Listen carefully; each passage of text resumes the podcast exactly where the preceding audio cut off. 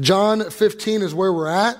Uh, we've been working through the Gospel of John now for forty, I think, four weeks and uh, twenty-one chapters. We're getting closer to the end here, but we're going to bite off another section as we just work through this verse by verse.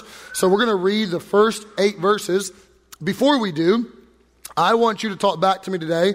I want you to yell at me your favorite fruit. All right. So if you have lots of favorite fruits, just pick one at random, pick jackfruit or passion fruit or something, but yell at me, what is your favorite fruit on three? One, two, three. I definitely heard a watermelon in there. I was trying to pick out. So did someone say Oreos over here? Was someone messing with me?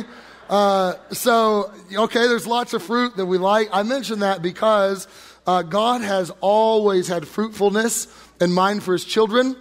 You see that in Genesis, that he tells his children to uh, be in this lush, fruitful garden and to be fruitful and to multiply, okay?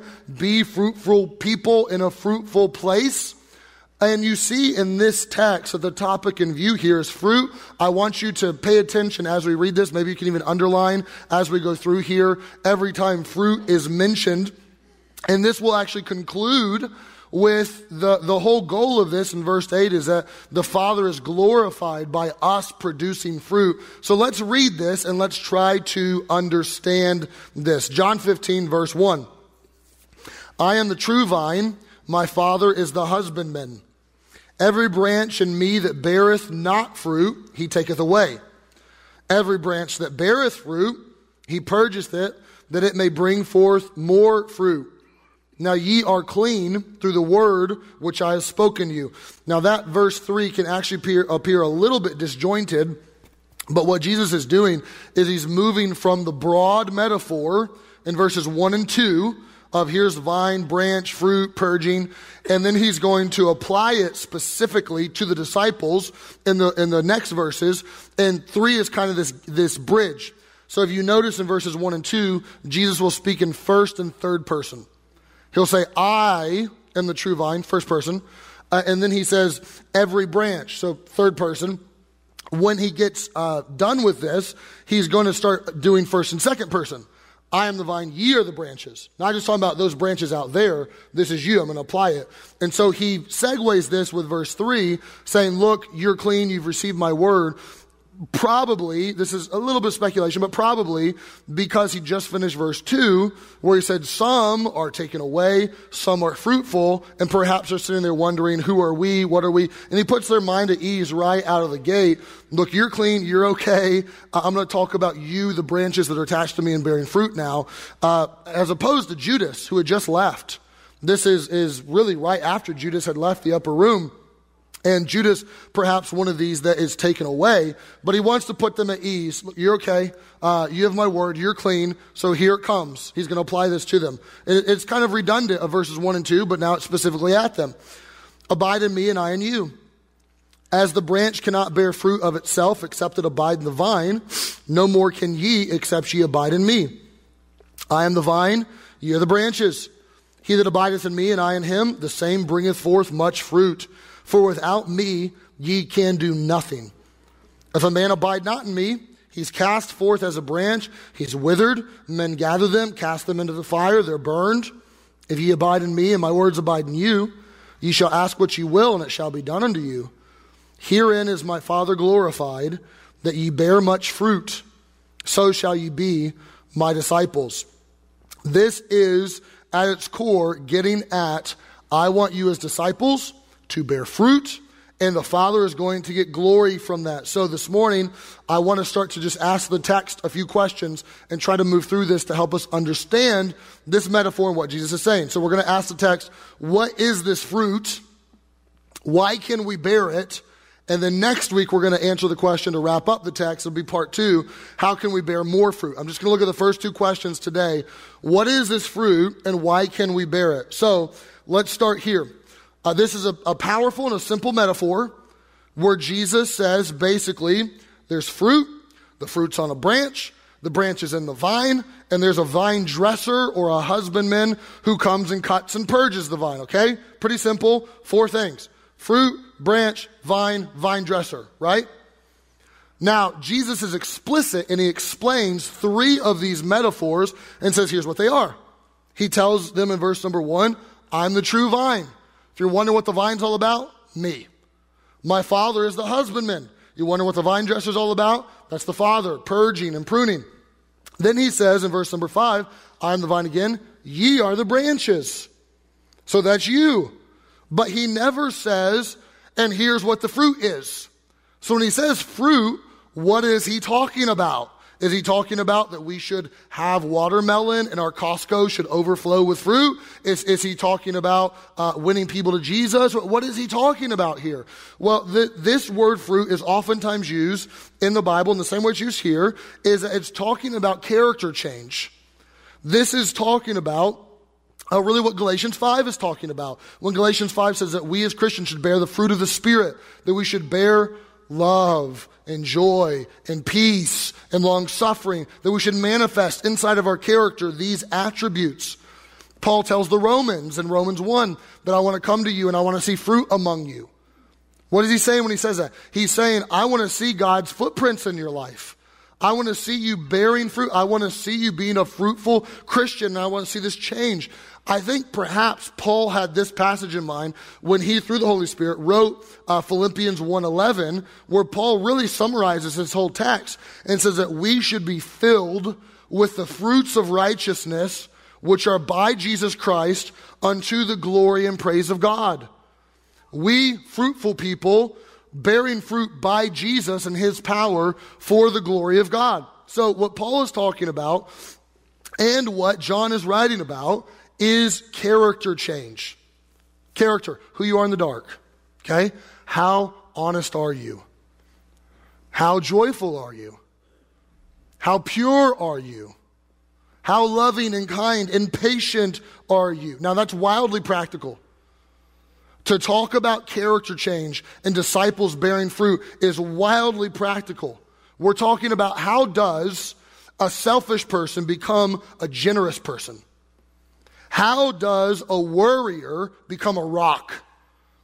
How does a bigot become kind? How does a pessimistic person find joy? How does a frantic person become calm? How does this fly-off-the-handle parent suddenly become patient?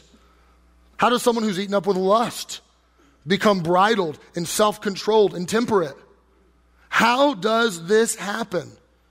We, we want to know this because deep down inside, we sense in our own lives things that should change, things that we want to change, character defects or flaws or problems or things that we want to change in our life. So I don't know about you, that sounds like something I'm interested in.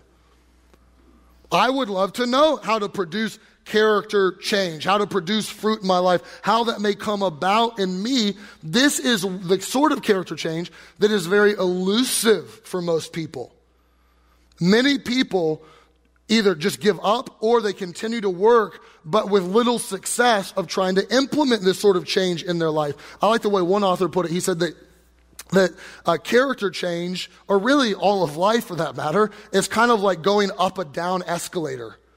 That the stairs are cascading down at a rapid pace and you're trying to climb up them and kind of swim upstream or go against the grain. And, and, and the author said there's a principle at work in the world, and that is you don't have to do wrong stuff for things to decay. You just got to do nothing. Just do nothing with your health. Do nothing and pay no attention to your house or to your car or to that second language you learned or to your tennis hobby or to the instrument that you used to play. And it will go on the decline. It'll get worse. I played the trumpet from fourth grade to ninth grade for six years. That was really a manifestation of my father's uh, trumpet dreams when he was a child and he wanted me to play the trumpet, which I've forgiven him for a long time ago. Uh, but I got okay at it. I was decent. I haven't picked up a trumpet since ninth grade though. I would be scared to pick up a trumpet today. Not because I did anything bad. I just haven't done anything with it. And I would be absolutely terrible at it. The verses you memorize as a child, don't do anything with it, and all of a sudden they'll start to go away. Do they not? Right? What am I saying? I'm saying it's it's it's like you're trying to climb the down escalator. You got to keep working and working. And many times when it comes to our character, we find that this principle is at play, that the gravity doesn't just feel physical, but almost historical, that it feels like, how do I get this character change? It takes work. It, it takes effort. This is hard. The cards are stacked against us. But what Jesus is saying is that his disciples will bear fruit. Those who know him and are connected to him, he's crystal clear on this. This will happen. It's, it's like inevitable that this will take place. So why?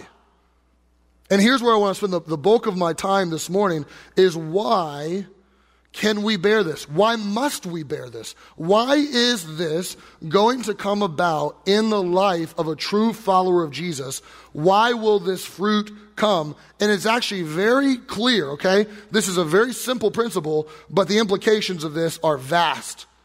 Jesus says in verse number one, I am the true vine. Jesus says in verse number four, look at it. Abide in me and I in you.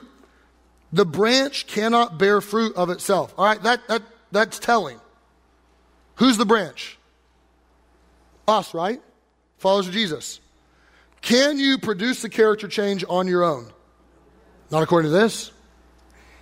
The branch cannot bear fruit of itself except, and here's how, here's why. It abide in the vine. No more can ye, except ye abide in me. Here we go again, verse five. I am the vine, you are the branches. He that abideth in me and I in him, the same bringeth forth much fruit. All right, if you're in me, it's going to happen. But without me, ye can do nothing. What is Jesus saying?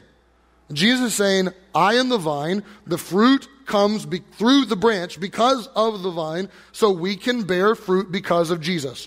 Simple enough, right? We can bear fruit because of Jesus. Jesus is saying, the character change that you're after, the, the, the foibles, the mess, the little things in your life, the big things in your life that, that you want gone, you want altered, that can happen because of the vine Jesus, that he is the key to that. That there's not just character change available, there's supernaturally fueled character change available. I'm the vine, but without me, ye can do nothing. Now, I'm going to spend the whole rest of the sermon just applying that. That truth is powerful. That Jesus is the vine, and you are the branch, I am the branch, and fruit can come, but it is not going to come outside of him. So let's just start here. You're not a vine, okay? Let me just apply it that way. You're not a vine. Jesus is. Part of, I mean, the real thrust of this of this whole thing is trying to get at, don't be fooled. It, it is a fool's errand to say, you know what? I will be my own vine, or I will be somebody else's vine, or they will be my vine. It won't work that way. You're not a real life giver. You don't have the power. You don't, you don't have what it takes in and of yourself to do that for somebody else. Don't think for a second that, you know what, it sounds romantic, but it's foolish to say, you know what, I'll be their everything. I will, I will provide all you need. I will meet all your needs. I will, I will give you your nourishment. I will, I will bring you satisfaction. I will do this for you. I will be the reason for your existence. You will be the reason for my existence. Newlyweds make stupid vows like that to each other all the time, and, it, and it's dumb. Because you can't be somebody else's vine. You can't be your own vine. It's not going to work that way. No one else is meant to be that for you. You can tell yourself all you want. Well, if my parents just would have given me, well, if my spouse would only, well, if my political views were embraced by everybody, well, if my business would take off, well, if my health would move in the right direction, then I would be peaceful. Then I could have joy. Then I would be generous. No. No. That ain't how it works. You're trying to get peace and joy and love and kindness and generosity in, in exchange for your stinginess from something else. It don't work that way. You have to understand that only Jesus is the vine. And let me, let me further apply this. This means, very practically speaking, you're not going to find real character change on the shelves of Barnes and Noble. All right, I'm not I'm not against self-help books entirely. Some are good, some are okay, some are some are terrible. But bookstores are filled with how to change, how to realize your potential. And they and they sell. They sell like crazy. And the reason they sell is because a lot of people feel like, I don't have a lot of actual, so I need some potential.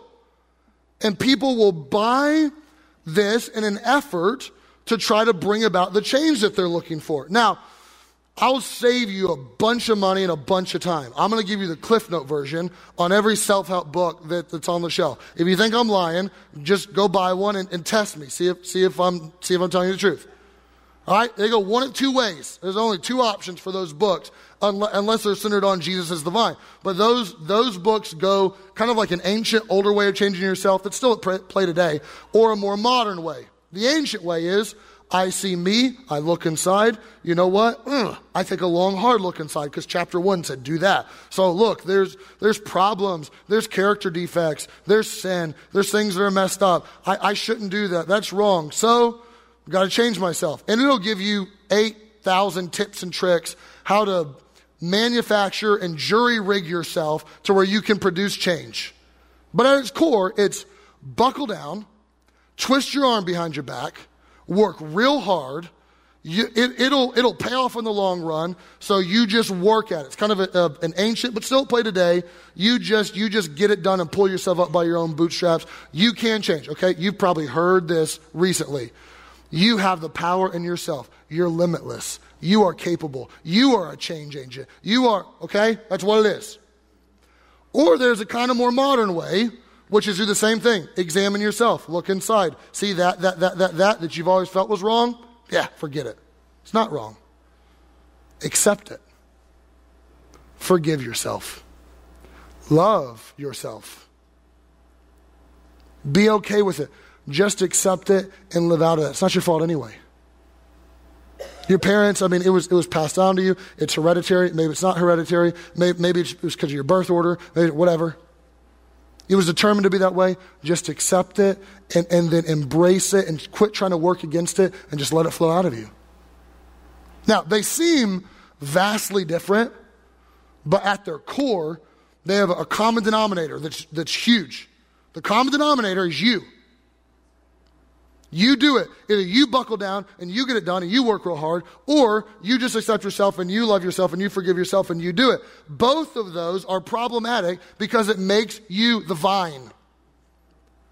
It makes you the source of change. It makes you the change agent. It makes you the one that's going to start to produce inside of yourself some, some way, this peace and joy, whatever. And you could do it temporarily. I've met a lot of husbands that came in for marriage counseling because she said that she was going to leave, and, and then he decided, you know what, I'll shape up. But that doesn't last very long. You can change it for a little while. You may even be able to change it for a long while, but then you get more bitter about it over time. But but that doesn't work. You can dress it up for a little bit, but it don't work. I cut down a Christmas tree a, a, not too many months ago, took it home. You know what? I would say we upgraded that tree. We put garland on it. We put lights on it. We put ornaments on it. We, I mean, that thing looked sweet for about three weeks. But the problem was we cut it from its life source. And as pretty as we made it, it didn't last very long. The point is, you are not the vine. You can go an ancient way or a modern way. Both are broke. You have to come to the point where you realize, without him, I can do. I can't do this. Without me, you can do nothing. This is impossible. I need to tap into him. I think perhaps one of the best uh, phrasings of this modern ancient way to change and looking to yourself came to us via Princess Elsa from Frozen. You probably didn't think you'd hear Elsa talk to you in a sermon, but here she is. The, the very famous song, Let It Go, if you've ever paid attention to the lyrics, talks about, in essence, I used to try to change myself in an ancient way, and now I'm going to go change myself in a modern way. I will read you the lyrics. You can sing them with me if you want. No, I'm just kidding. Don't. The wind is howling like this swirling storm inside. I think she sees something inside you don't like. I couldn't keep it in. Heaven knows I tried. Don't let them in. Don't let them see. Be the good girl you've always had to be. Conceal. Don't feel. Don't let them know. What is that saying? There's an ancient way of trying to trying to produce change in myself. Clamp it down. Lock it down. Control yourself. Right? And she said, I can't do that anymore. I ain't working. So she goes on to the next verse. It's funny how some distance makes everything seem small. The fears that once controlled me, they can't get to me at all. It's time to see what I can do, to test the limits and break through. No right, no wrong, no rules for me. I'm free. What she does, she's moved to the modern way. Right? I'm going to accept all this inside of me, and I'm going to let it go. Let it go. Let it go. Right? She goes, that's all song. Right? Neither, I'm, I'm sorry, Elsa. No, neither work. They're both rooted in you. They both are. You have to understand that Jesus is the vine. You're not a vine. You're a branch. And if the branch wants fruit, the branch doesn't go make fruit on its own. The branch has to be attached to the vine. Now let me press this even further. This means that a Christian's relationship with, with his Savior, with Jesus, is the most intimate, powerful relationship you could ever have. More intimate and more powerful than an employer to, a, to an employee, than a teacher to a student, than a spouse to another spouse, or even a parent to a child. Those relationships are important, especially when you start to talk about a parent to a child or a spouse to another spouse. Those are, those are wildly important, and they're massively influential. Massively influential. But what you have when you're talking about the branch and the vine, someone who has been saved by Jesus, you're not talking about influence.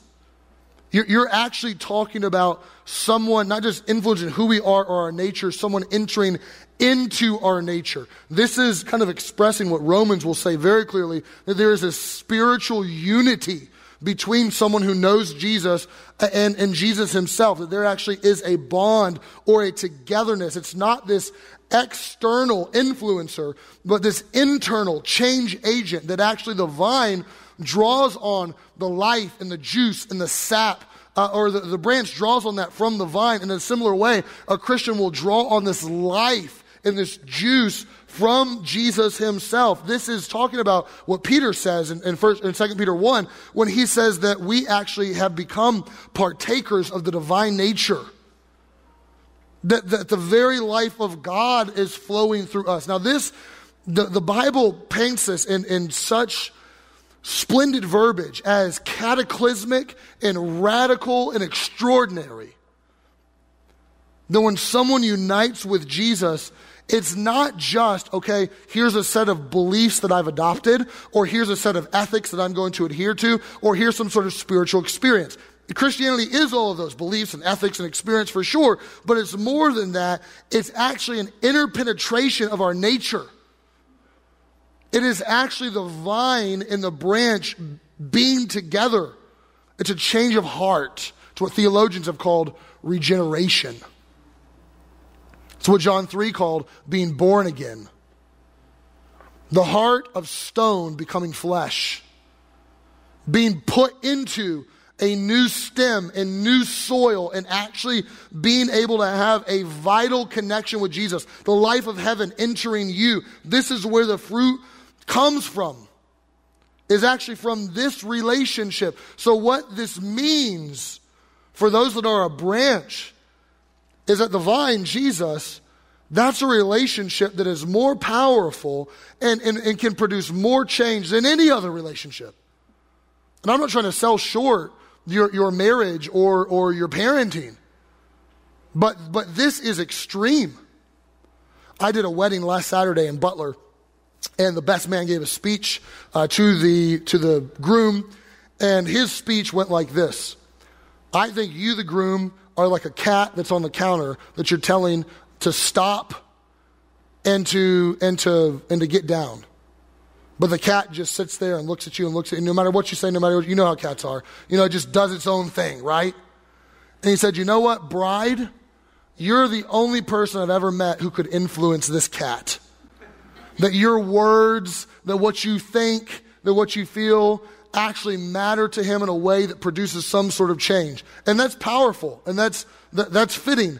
But this is saying far more powerful, far more of an influencer, far more of a change agent is the relationship of a Christian to his Savior, that that is, is supposed to be more intimate and more powerful than anything else. This, this is supposed to be numero uno. This is where the real change you're after is going to come from. I know that, that she, men, she can point out your faults real quick, and you can probably do the same to her. I know that they could maybe show you some of those, but that change isn't really going to come from them. It has to come from Jesus. This means, I told you there's a lot of implications. This means, and I hope that this will sink in, this means that you as a Christian can and should be a fruit producer, that you can be made glorious for his glory. This is saying that you have life and access and direct connection to a vital relationship with God. And that can start to change things. That can start to bear fruit. Now, fruit bearing is always a progression. In many ways, it's it's slow. Sometimes there's there's some earlier than others, and, and that takes times, and sometimes there's winter where there's not as much fruit as, as, as maybe a fruit-bearing time. But at the end of the day, what this is saying is that you actually can be transformed and you can be made glorious, not for yourself, but for his glory. And that means that, intellectually speaking, some of you get what I'm talking about. It, it's registering, and you get it intellectually, but practically, you're fine with those pet sins or those areas in your life that you just leave them there. And intellectually you get it, but practically you tell yourself, that ain't gonna change. I've tried to change, it's been too long, I've never been able to do it. You know what, I'm just angry. My dad was angry, I'm angry, I'm just an angry person. You know what, I've always been stingy, I've always pinched my pennies, call me Ebenezer if you want, it's just the way that I am. Nonsense. If you get this, this is saying that that doesn't line up. That there's supposed to be fruit that's coming and coming. And, and don't say, I can't change that. Don't say that's too big or that's too powerful or that that, you know what, that stain is, is so dirty, and that, that sin habit is so be, besetting, and that, that habit's so entrenched, I can't do it. No. G. Campbell Morgan was a congregational minister who went to Italy. And there in Italy, he found this six hundred year old tombstone. And the tombstone wasn't like a, a header like we would have. It was actually this slab of marble on the ground.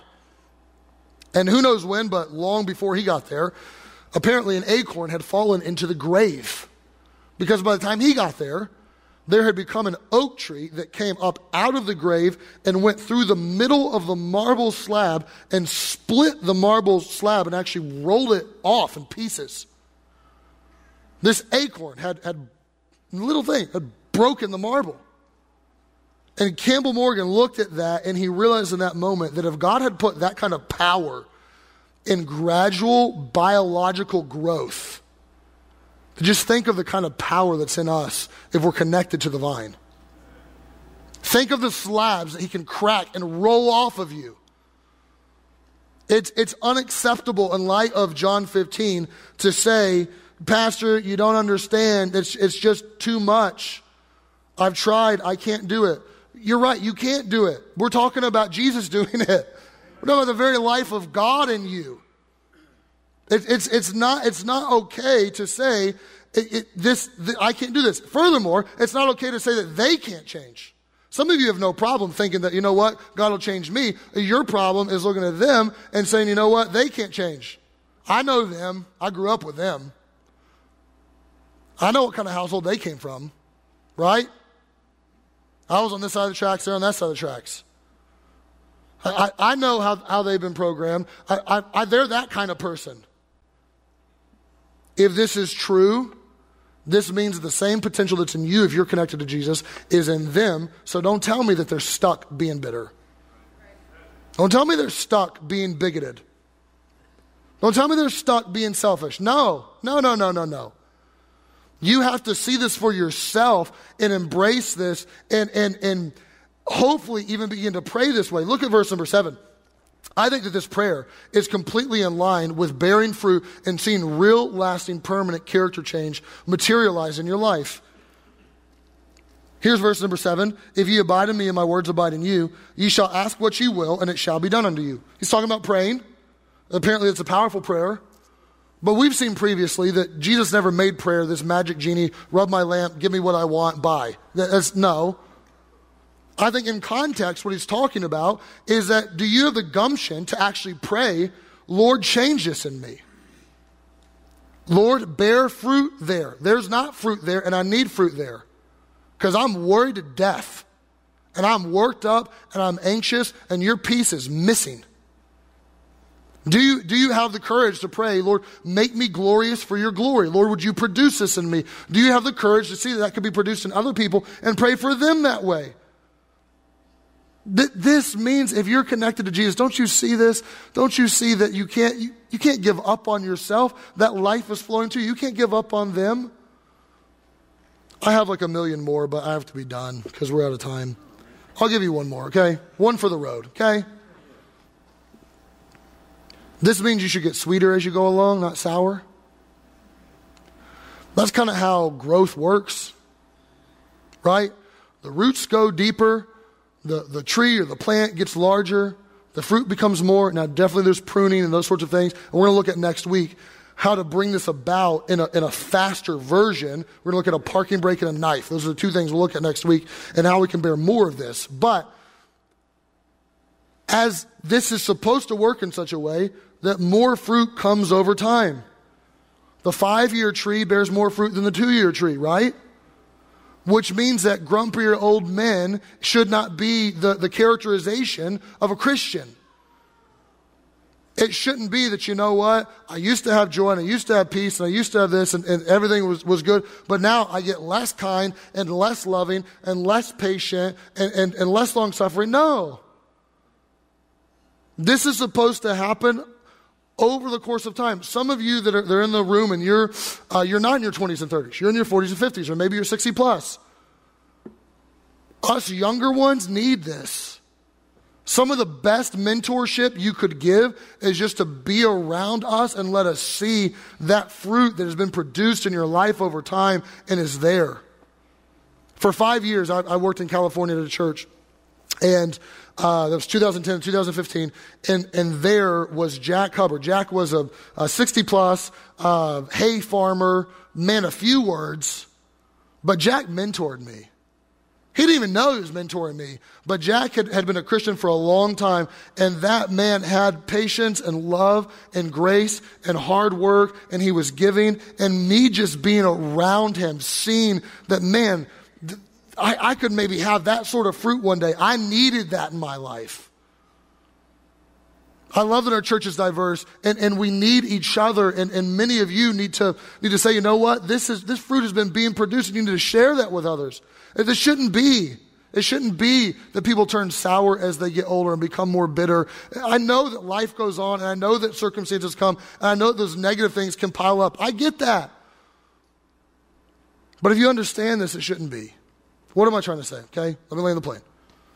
I bet, I bet, if I know you, I bet there's character change in your life that you want.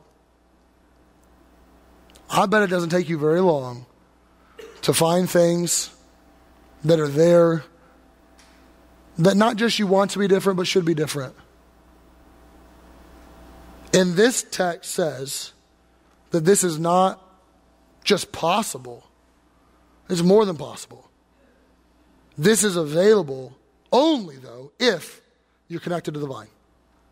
So the point for this morning is, are you connected to the vine? I'll get next week to how you can expedite that fruit growth. But for this morning, are you connected to him? Just leave it there. Is his life in you? Are you regenerated? Are you born again? Are you saved? Okay? I'm just saying the same thing eight different ways. Do you know him? Are you in him? If you do, then I, I hope that you can see that th- there's a lot of takeaways from this that should be at work in your life. If you don't, I hope that you will. I hope that before you leave here today, you'll put your faith and trust in Jesus Christ, because he's the only vine, he's the only true vine that's going to produce what you need, the change that you need. It's the only way is in him.